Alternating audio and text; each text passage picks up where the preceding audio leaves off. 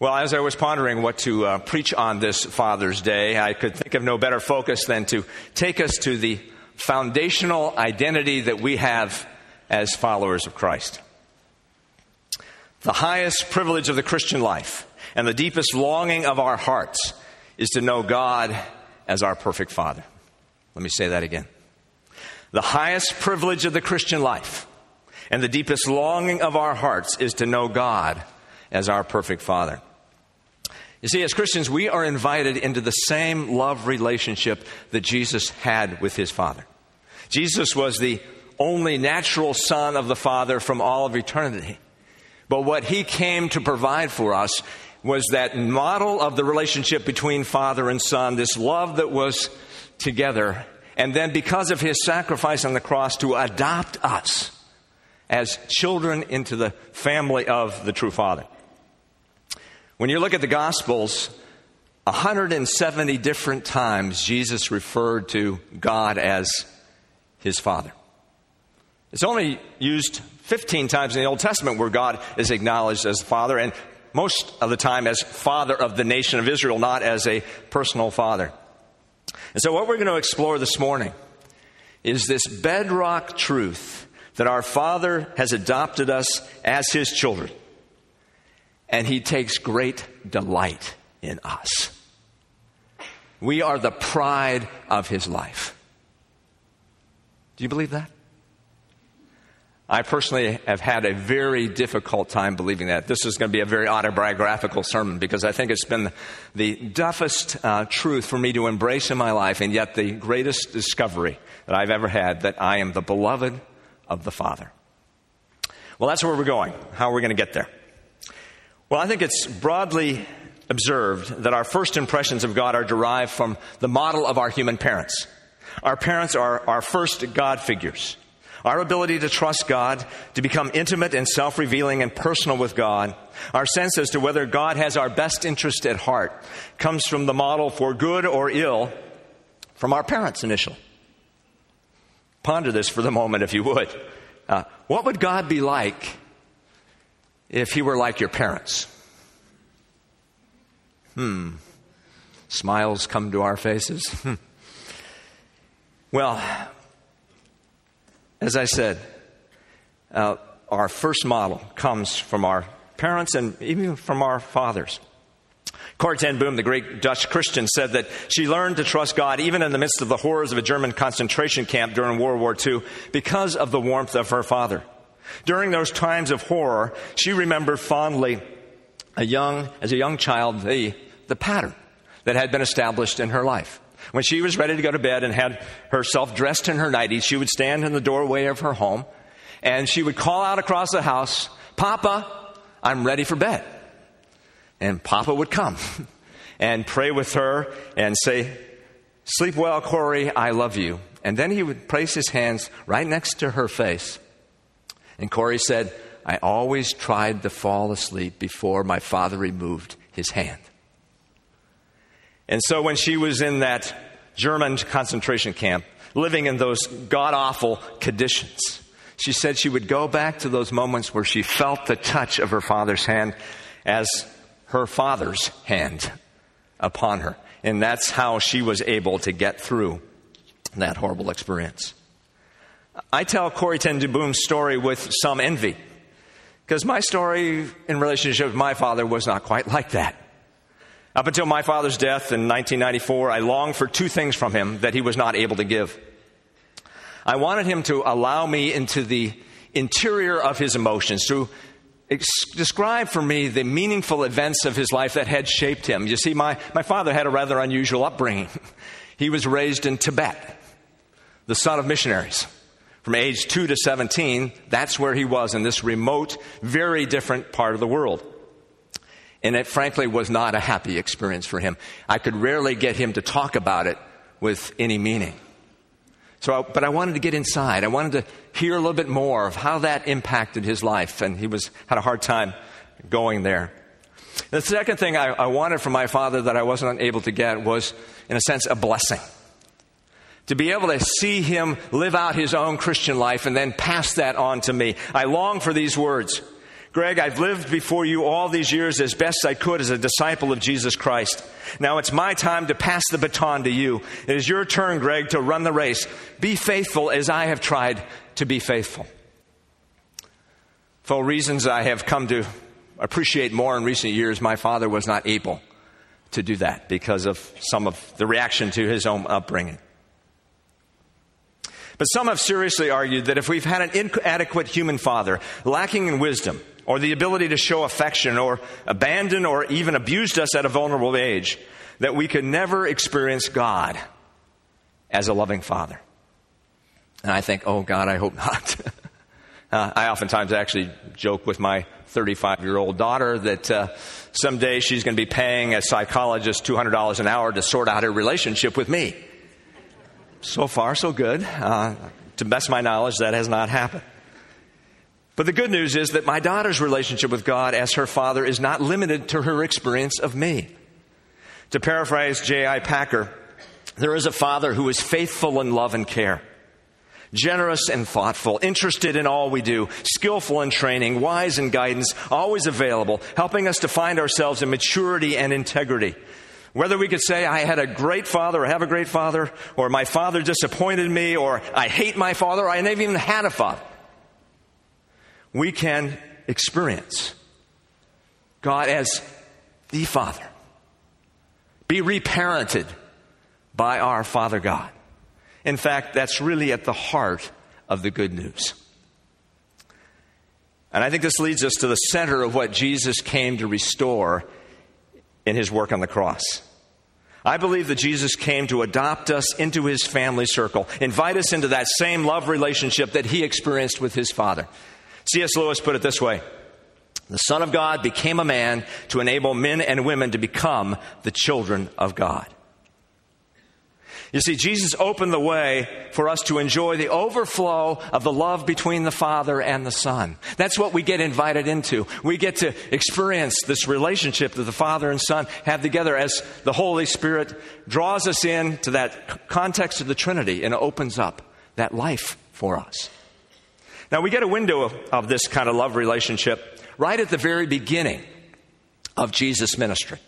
You might recall in all the Gospels, it describes how Jesus presents himself to John the Baptist for baptism.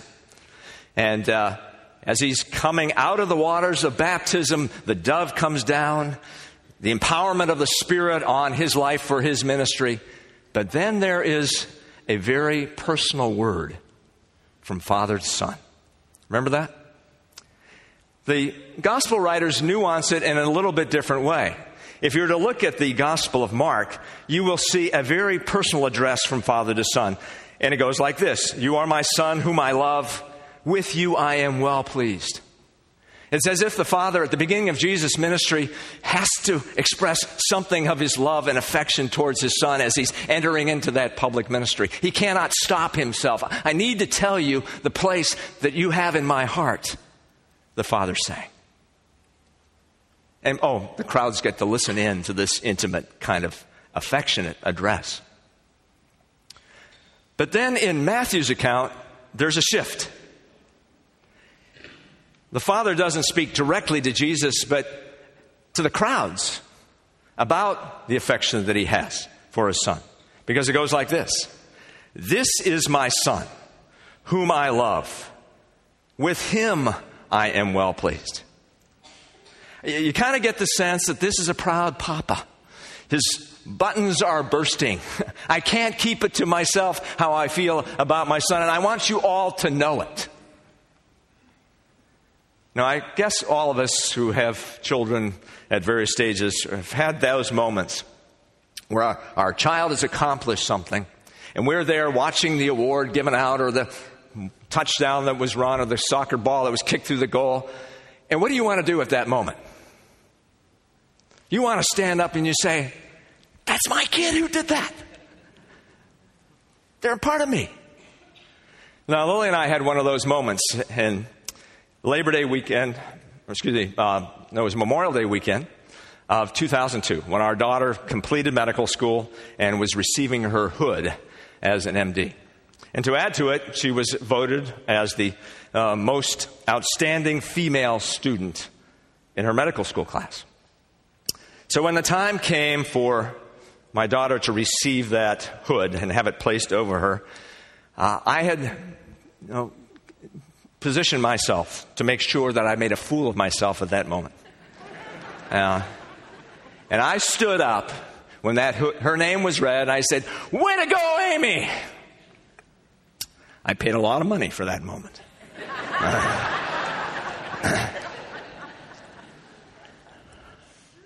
I think Eugene Peterson has captured so well the feeling of this address in his translation. He says, This is my son, chosen and marked by my love, the delight of my life.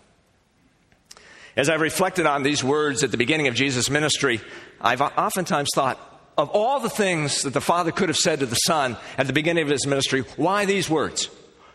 I can think of other things that might be appropriate at this moment. A little coaching talk. Go get them, kid. Show them your stuff. uh, maybe a word of caution about tough times ahead. Don't let those so and so's get you down. Maybe a word of perseverance. Hang in there to the end. A reminder of the mission. Show them how much we love them, son. I'm with you all the way. I mean, lots of things that could have been said at the beginning of Jesus' ministry. Why these words of personal affection from Father to Son to launch Jesus into his ministry? I believe because even Jesus needed to know the place that he had in the Father's heart. After all, his ministry was going to end where? On a cross. There may be moments when he would doubt the loving presence of his Father, and he needed to know from the very get go the place that he had in his Father's heart. Let me see if I can draw a parallel to that experience from a human experience point of view. As a dad, I remember as if it were yesterday the feelings I had when I walked out of our daughter's dorm room for the first time and left her at college as we went home. Any of us been there? you know those feelings, don't you? That mixture of kind of sweetness and sadness uh, that's there as you give that big hug and you walk away. Well, I wanted to express my feelings towards my daughter as she was going off to college. Now, I'm one who expresses them probably better on paper than I do personally.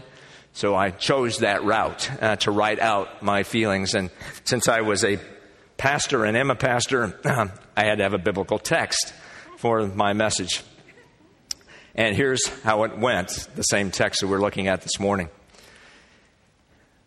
Dear beloved Amy, when Jesus was about to be launched into her public ministry, his father had a message for him. You are my son, whom I love. With you I am well pleased. This is my message for you, my child.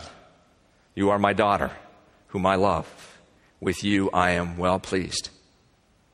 Amy, the most important message I could ever transmit to you is that you have a Heavenly Father who, because of what He has done for you, says, Amy, you are my daughter, whom I love. With you I could not be prouder.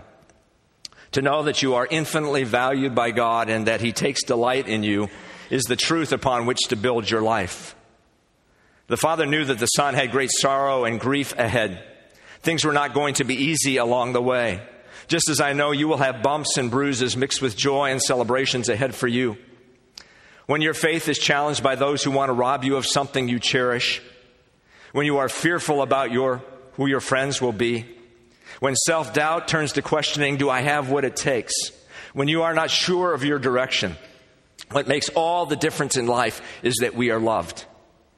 We are special to someone. We're not instantly rescued from life's difficulties, but we can bear anything when we know that we have a loving Father who will never abandon us in our moment of need. In our Father's affirmation of His Son, we have a window into the heavens of the love relationship that was there. No one had an intimacy with the Father like the Son. And if you simply study the Gospels through that whole window of Jesus' love relationship with his Father, uh, it's an amazing picture that emerges. Just a couple of windows here on that. Jesus says of his connection with his Father, no one knows the Son except the Father. Well, we would expect that. The Father knows everything. But no one knows the Father except the Son. No one knows the Father except the Son, and any to whom the Son chooses to reveal him. This God who we say that we cannot see or peer into, the Son says, I have a direct access to the Father's heart. And I am the one that reveals the Father to anyone else. Probably the most endearing picture that we get of this father son relationship is when we go to the Garden of Gethsemane.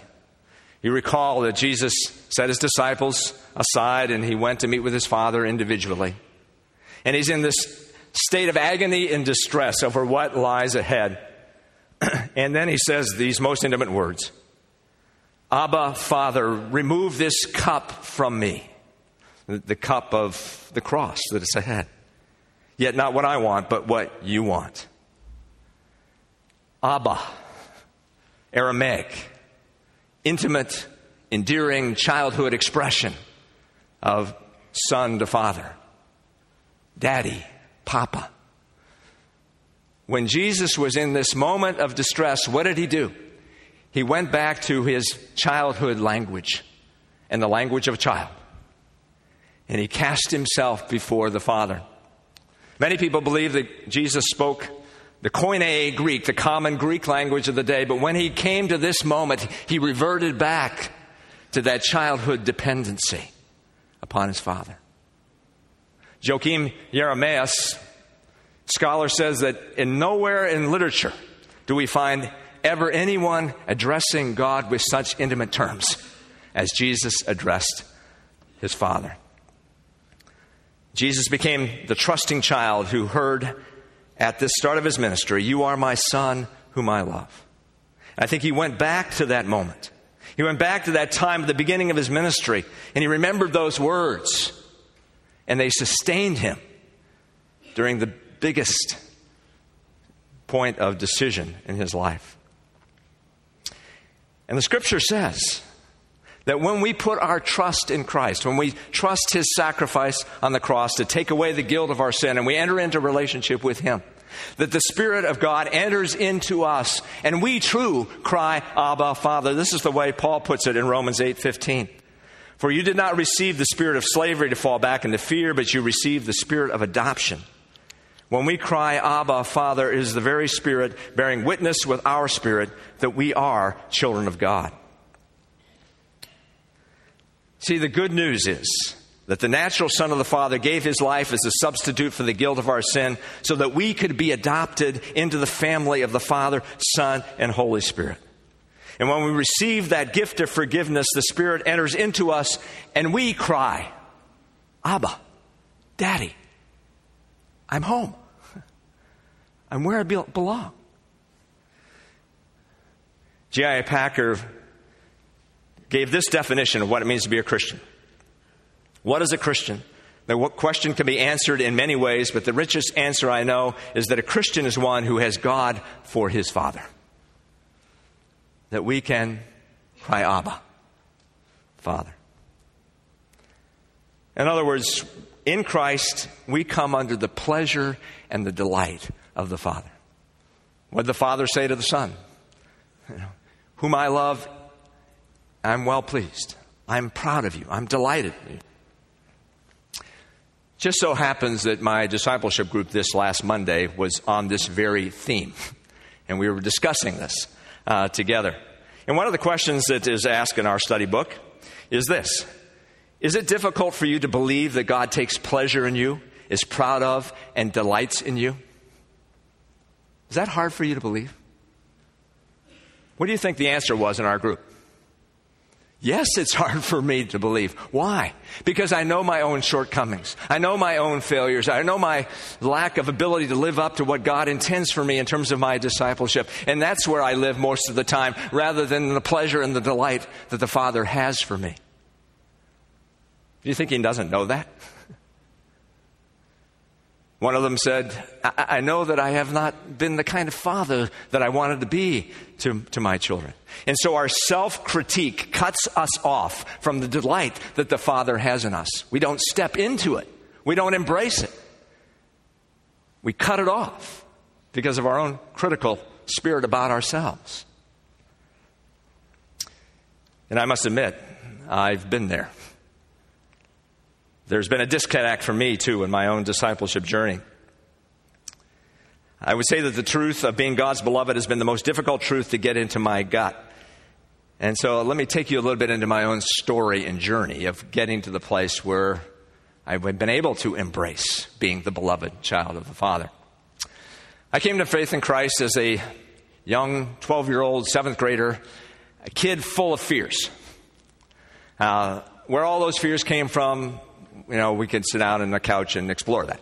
Uh, but uh, that was the fact. Uh, fear of failure in school, athletics, friendships. And uh, in the midst of those fears, I was invited off to a weekend church camp. Somewhat unusual that I would have gone to that because I wasn't all that involved in church. But one other kid and I said, well, let's go together off we went. In the midst of that church camp, there was a declaration of the good news of Jesus Christ. On Saturday morning, the invitation came at the end of that message uh, through Jesus' words Come to me, all you are weary and heavy laden, and I will give you rest. And I remember thinking, I need rest from these fears. And the invitation was get up out of your seat, go meet with a counselor. They will lead you into a relationship with Christ, which I did acknowledged my need for forgiveness. And in the midst of acknowledging that, I had this frankly overwhelming experience of the love of God in my life. I mean, I felt like I was being bathed in love. I remember sitting out on a rock and that campgrounds up in the mountains. The sun was shining, and I felt like that sun was just shining in on me and lifting these fears off of me. And my life has been perfect ever since. Well, hardly. In fact, I think in some ways uh, I didn't know how to appropriate that love deeply enough to address these fears and anxieties in my life. And so throughout my adult years, this would crop up again, sometimes in very debilitating ways, sometimes in the presence of a, an authority figure that I felt like it was uh, diminutive in their presence and very self conscious. Uh, sometimes it was fear of taking risks. Uh, but there, there, was a clutch in my stomach a lot of the time, defended against um, the, this world that I was living in. This anxiety reached its head in the winter of 1986. I had gone to be an associate pastor with a dear friend. Uh, we had dreamt about sharing ministry together. He was a senior pastor of the church. We had 18 months of wonderful bliss together, and then God called him away to go serve a church in the Philippines. And I couldn't understand what God was up to. How could you bring us together for this wonderful experience and then separate us in that fashion? But this left uh, my future rather up in the air. Because associate pastors in Presbyterian churches, which this was, cannot become senior pastors in those churches. Some new senior pastor was going to come in. And so for the first three months of 1986, I was waking up every day with a clutch in my stomach. And try as I might, I could not get to the place where I entrusted my future to God. And finally, I said, I've got to do something about this. It's been too long standing. So I went to a, a couple of, of skilled prayer partners in the church. You know, it's a pretty embarrassing thing for a pastor to admit that they cannot trust God. Isn't that what I'm supposed to be doing? But I had to admit that. And I shared this with these two friends, and uh, they prayed with me. Uh, some healing prayer, because that's what they were really gifted in. In the midst of this healing prayer, I had an image. And I'm not an image guy. I don't have these pictures that take form in my mind, but I did this one time and it's still very clear to me. It was image of a glistening white Jesus, like you might see him have appeared at the transfiguration. Couldn't see his face, but I knew it was Jesus. and across his arms was this five or six year old boy, and I knew that was me. He, I was just draped across his arms, and he was holding me. And then all of a sudden, in the midst of this picture, he threw his head back in laughter and spun around, taking great delight over this kid. And I knew, even though it wasn't a deeply emotional experience, that something deep was starting to take place in there. That I was starting to be able to live into Paul's words that God's Spirit will bear witness with my spirit that I am his beloved child. And I would say that much of the things that have happened in my life that are for the good, in terms of embracing God's call, have come because of the result of that moment. You know, I may not have gotten all that I wanted in a human father, and I'm sure that my father regrets what he was not able to maybe give to me, just as I maybe do with my own daughter. You may have that as well. But I have a father who is able to be all that I need.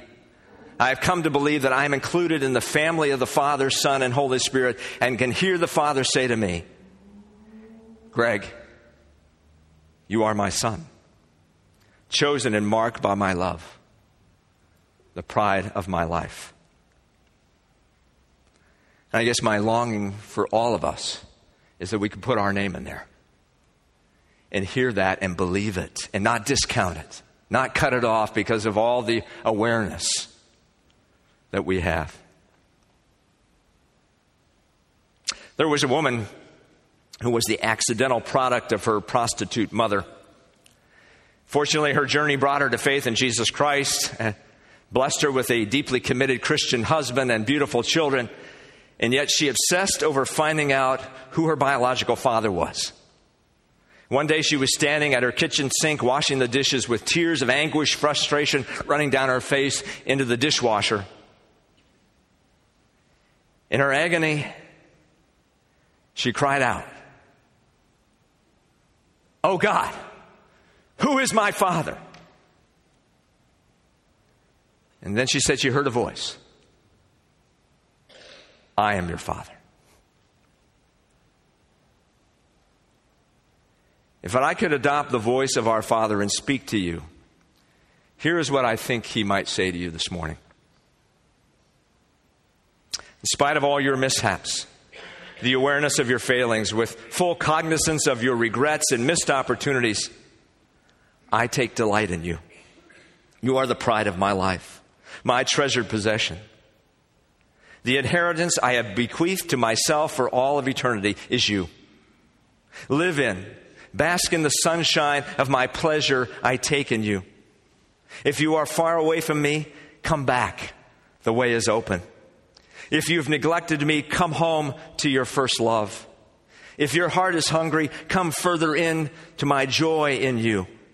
Start each day realizing that I have known your name from all of eternity and chosen you to be my adopted child. I have set my gaze upon you. I am so pleased to be able to say to you, as I have said to my natural son, You are my child, marked and chosen by my love, the pride of my life. And even as adults, we have a child in us that needs to be loved. Even Jesus reverted to his childhood dependency at a time of great distress in the Garden of Gethsemane, and when he said, Abba, Daddy, Papa. And we too are to come as children, for as Jesus said, I, I tell you the truth. Anyone who will not receive the kingdom of God like a little child will never enter it. Let me close with this image. Richard Foster introduces his wonderful book, Prayer Finding Your Heart True Home, with a inviting image.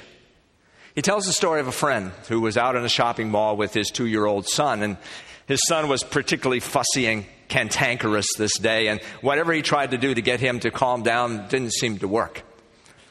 And then he had an inspiration.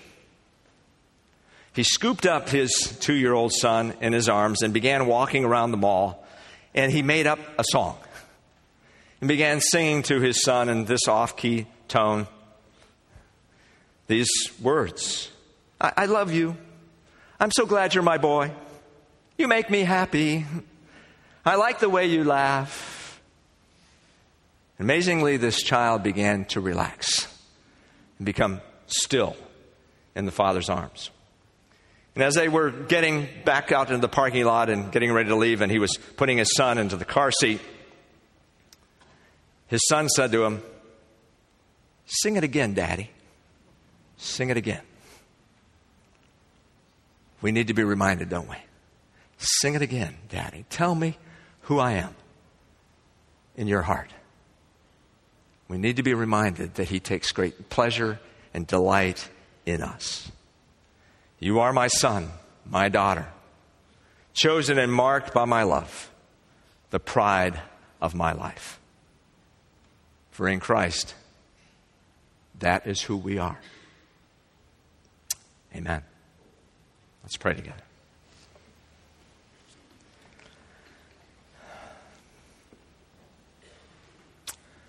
Oh, Lord God, we thank you so much that you see right past all these things that we throw up as a barrier because of what Christ has done for us. When we put our trust in you and when we experience the joy of forgiveness, the awareness that the guilt of our sin has been taken care of, when Christ has come into us and occupied us, we can cry, Abba, Daddy, and know that we are home in your heart. Lord, seal that for us, I pray. Allow us to live there and stay there and to see this as the central truth and foundational bedrock of our life. In Christ we pray. Amen.